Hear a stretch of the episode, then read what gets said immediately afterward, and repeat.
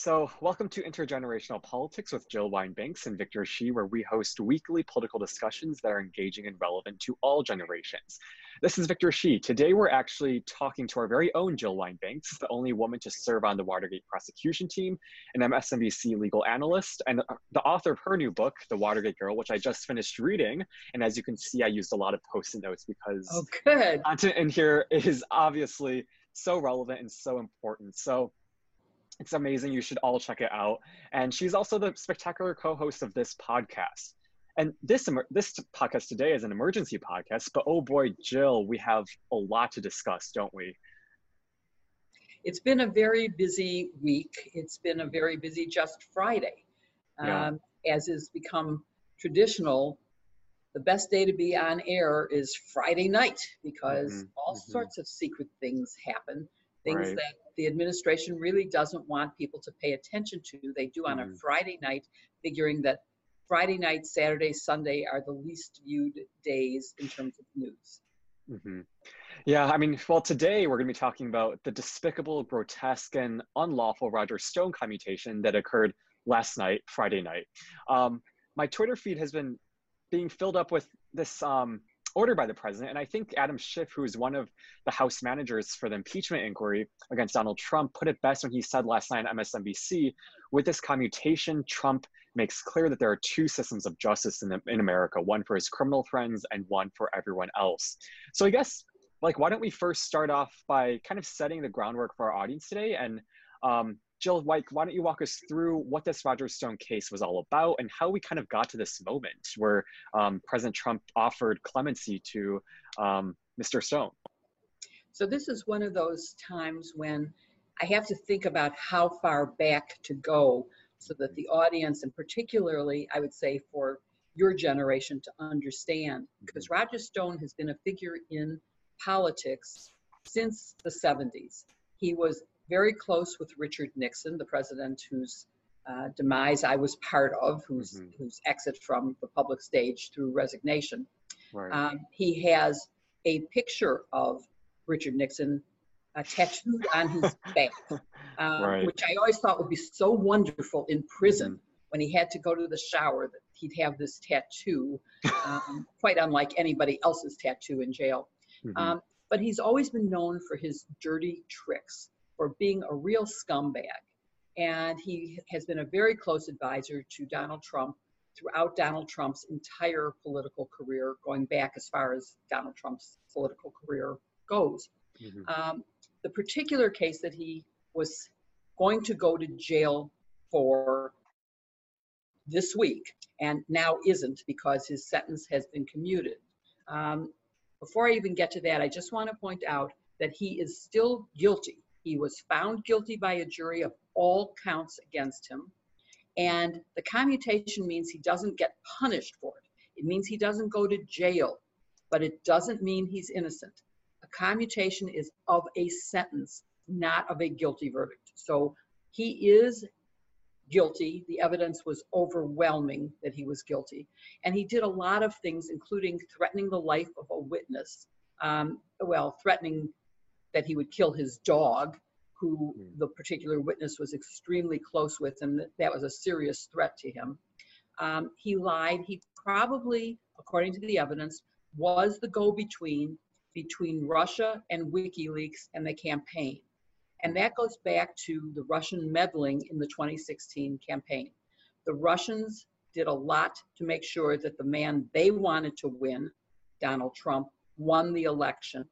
And they released data through WikiLeaks that would hurt Hillary Clinton. Mm-hmm. And he seems to have been the go between. He admitted it, he uh, bragged about it. He now, of course, denies that he had anything to do with it and that he's completely innocent, but he has been found guilty. Um, he is talking about appealing his conviction even now that he's not going to jail. Mm-hmm. What's interesting is if he does that, and if by chance he gets a new trial, it means that he would have to be commuted again because he would be sentenced. I'm assuming he would be found guilty again, and then he would be sentenced. And if Donald Trump isn't president at the time, he will be going to jail. So it's a risk for him to actually go ahead and challenge his conviction because he could be reconvicted. Mm-hmm. Um, now, there's not a lot that could be done if he gets pardoned for his crime, which is a different thing. People are upset about the sentence being commuted, but imagine how upset politically people would be if Donald Trump actually pardoned him. And keep right. in mind, this is a pardon that is for something that Roger Stone did to help Donald Trump win election and to mm-hmm. protect him from any revelations by not co- cooperating now with the federal prosecutors. Mm-hmm. So this is a unique situation. Even Richard Nixon, at his worst, before he resigned, never gave executive clemency to any of the people who might have testified against him. He did not take the political risk that he would be held accountable for it. And for those who don't know it, let me just talk a little bit about Richard Nixon was pardoned by his successor. When he resigned, the vice president under the 25th Amendment became president. And shortly after that, although my team, the Special Prosecution Office, was talking about trying to indict him now that he was no longer the sitting president.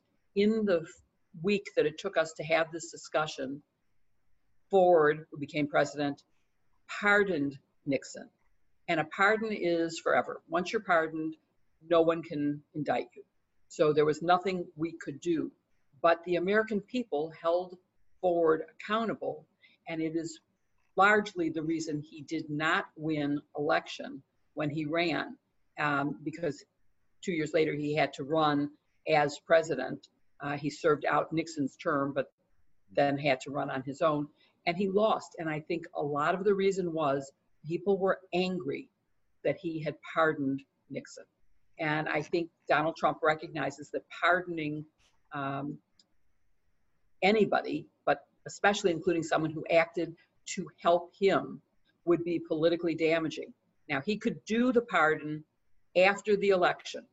If he waited until the day after the election, it couldn't affect the election. But the problem was Roger Stone was going to jail this week. He was about to go to jail and he really didn't want to go to jail. And there was a risk that he would barter his information for a reduced sentence to not have to go to jail and that's why he got pardoned right now. Right, right. And um, just a friendly note for anyone keeping track. Um, thanks to Twitter, I learned that this Roger Stone commutation is Trump's 36th commutation or pardon as president, which is usually historically low for a modern presidency. But of those 36, 31 are based on personal or political connections. And you kind of mentioned how um, back in the Watergate era, how you know Nixon didn't pardon or offer clemencies to anyone. But can you kind of talk about why this moment uh, is so different from then and kind of what that says about this moment that we're living in right now under Donald Trump and um, what it means for like this rule of law.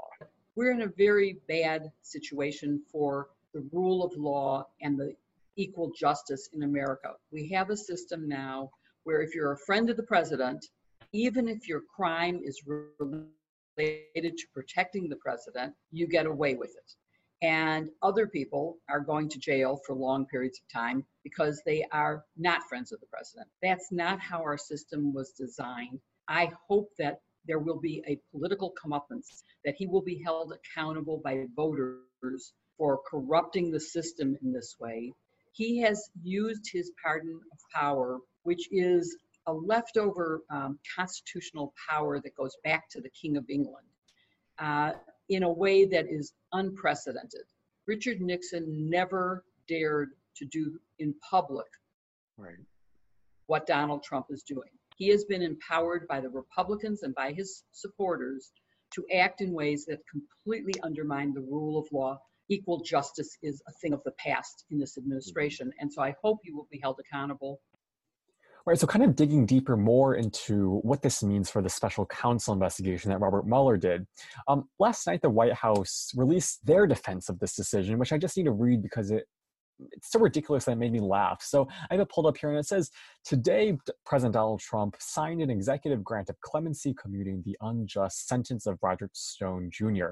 Roger Stone is a victim of the Russian hoax that the left and its allies and the media perpetrated for years in an attempt to undermine the Trump presidency. There was never any collusion between the Trump campaign or the Trump administration with Russia. Such collusion was never anything other than a fantasy of partisans unable to accept the result of the 2016 election. The collusion delusion spawned endless and farcical investigations conducted at great taxpayer expense looking for evidence that did not exist. As it came clear that these witch hunts would never bear fruit, the special counsel's office restored to process based charges leveled at high profile people in an attempt to manufacture the false impression of criminality lurking below the surface. These charges were the product of recklessness born of frustration and malice.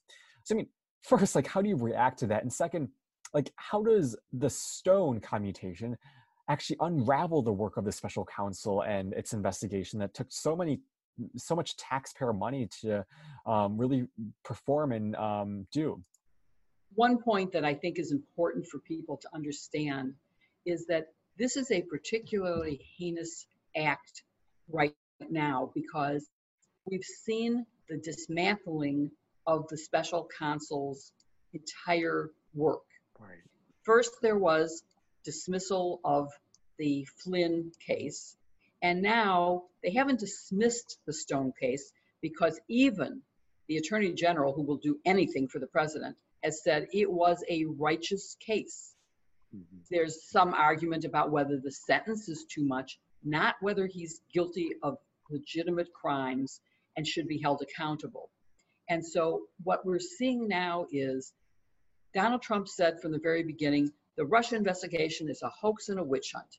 And uh, Mueller is terrible and his whole team is terrible and they're just out to get me, which there is no evidence of. That is completely not true. He says it and he says it often enough that his followers actually probably believe it, despite the fact that it's not true. Mm-hmm. And now what he's doing is he didn't get away with firing the special counsel. He had to live with that. But now what he's doing is saying all the cases that he brought, we're going to get rid of, um, at least the cases that involve me. So, for example, Manafort was also a special counsel case. And that one he hasn't undone because those were charges against him for tax fraud and for things that really predated his working for Donald Trump. And so he doesn't really care about Manafort because it wasn't involving the campaign. Whereas the Stone accusations and the Flynn accusations are relevant. And they were people who worked directly in the campaign. Um, Flynn was actually his national security advisor. And so he's getting rid of those cases that were brought by the special counsel. And there's no point in letting the person who's being investigated, the President of the United States, undo the work of a special counsel. Why have special counsel if the President can undo the work? Save the time and the money. Don't bother doing it. Don't go through a pretense of having an independent investigation. So that's why it's so so very serious. Yeah, definitely. And I think what struck me yesterday was shortly after the president announced um, the Roger Stone commutation, Howard Fineman, a journalist, wrote this tweet, and I have it pulled up here. And he said, just had a long talk with Roger Stone. He says he didn't want a pardon, but a commutation, and says he thinks Trump will give it to him. Quote, he knows I was under enormous pressure to turn on him.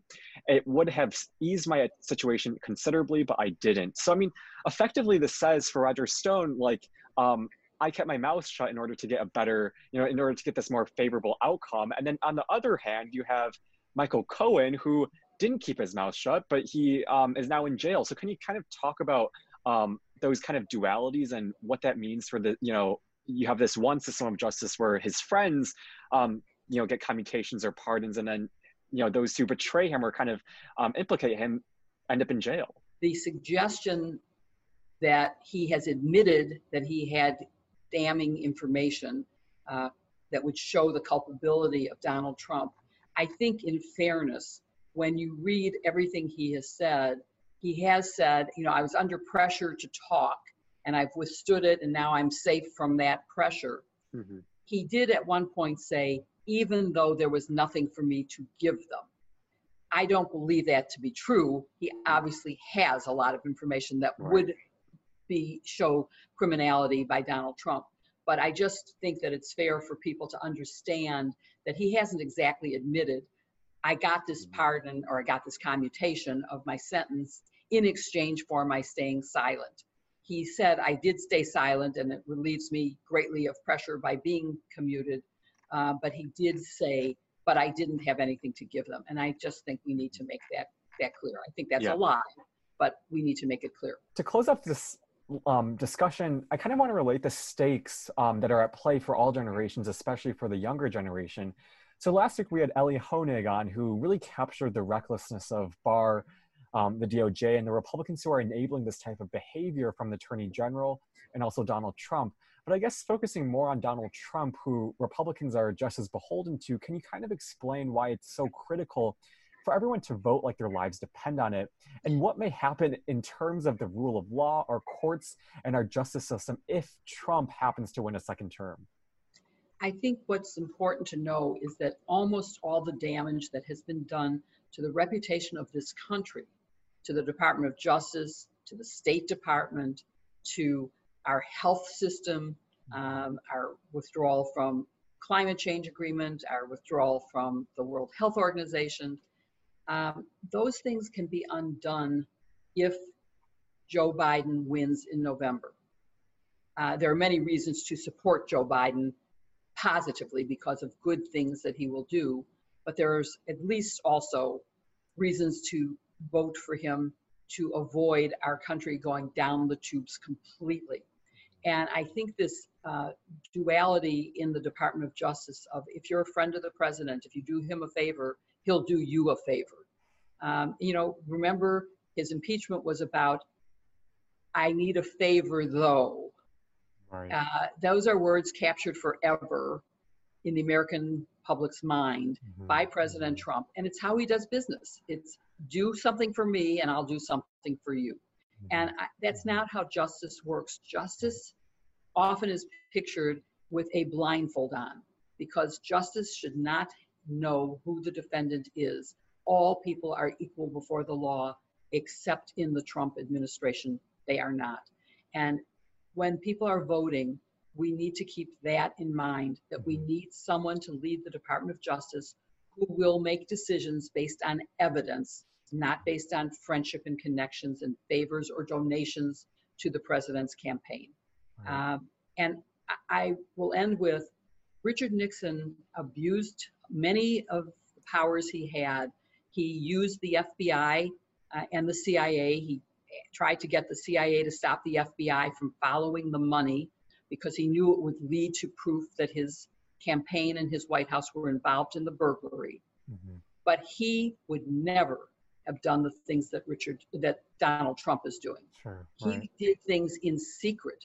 Donald Trump thumbs his nose at the American people. He thumbs his nose at justice and does these things openly and notoriously and keeps getting the support of Republicans in Congress and his base. And he's gotten away with it. And so he's going to only be emboldened. If he wins re-election, there will be no stopping him. He will do things that will severely damage democracy as we know it. And justice will be gone forever. So it's really important that you go out and vote and make your vote meaningful. Um, no matter what you think, this race is between Donald Trump and Joe Biden. And one of those two is going to be president. And it's not enough to stay home. If you don't go out and make a choice, you are empowering Donald Trump and you have only yourself to blame if it goes forward. But I, I still want people to understand that there are plenty of reasons to vote for Joe Biden. Mm-hmm. And that goes to everything from his health care plan to his economy plan. He just announced a major uh, economic and jobs plan today that will protect the American worker. He's a man of integrity. He will never lie to you. There are so many things that matter that we need him in charge of. The pandemic response will be very different under Joe Biden. I will feel a lot safer. Right. Uh, I, I, worry now, honestly, that there'll be a discovery of a vaccine, and because we right. dropped out of the World Health Organization, we in America will not get the benefit of that vaccine. Yeah. And we'll, we'll, continue to have the spiking rates that we have as opposed to the flattened rates that Europe has. So um, I think it's really important if we focus on the Department of Justice, but we also have to focus on the pandemic. We right. have to focus on so many other things that are important to all the voters. Um, police reform would be another one where mm-hmm. I believe Joe Biden can get the job done and get serious reform made, not the sort of whitewash that the Republicans are trying to get past. Mm-hmm. Mm-hmm. Totally agree, and I think what you've what we've seen from the Trump administration is just these slow acts. I mean, these little acts that just slowly tear away from the fabric of this nation and our rule of law. And um, I got this shirt which says "Democracy is a verb." For anyone watching, you can see, but for anyone listening, it says "Democracy is a verb," and it's a shirt from Mikva Challenge, um, which is a group founded by Abner Mikva, and um, it just really stresses the importance of civic engagement and engaging in our democracy. Like it's a verb, like something we can do every single day, and one of them one of that one of those components is voting. So um, really making sure that we all turn out to vote i think is critical in this election. So thank you again for listening to this emergency podcast on this roger stone case with um, the none other than jill wine-banks so be sure to follow us on youtube twitter facebook. Subscribe to us on apple podcasts and rate us there to support our future podcasts. Thank you so much. Thank you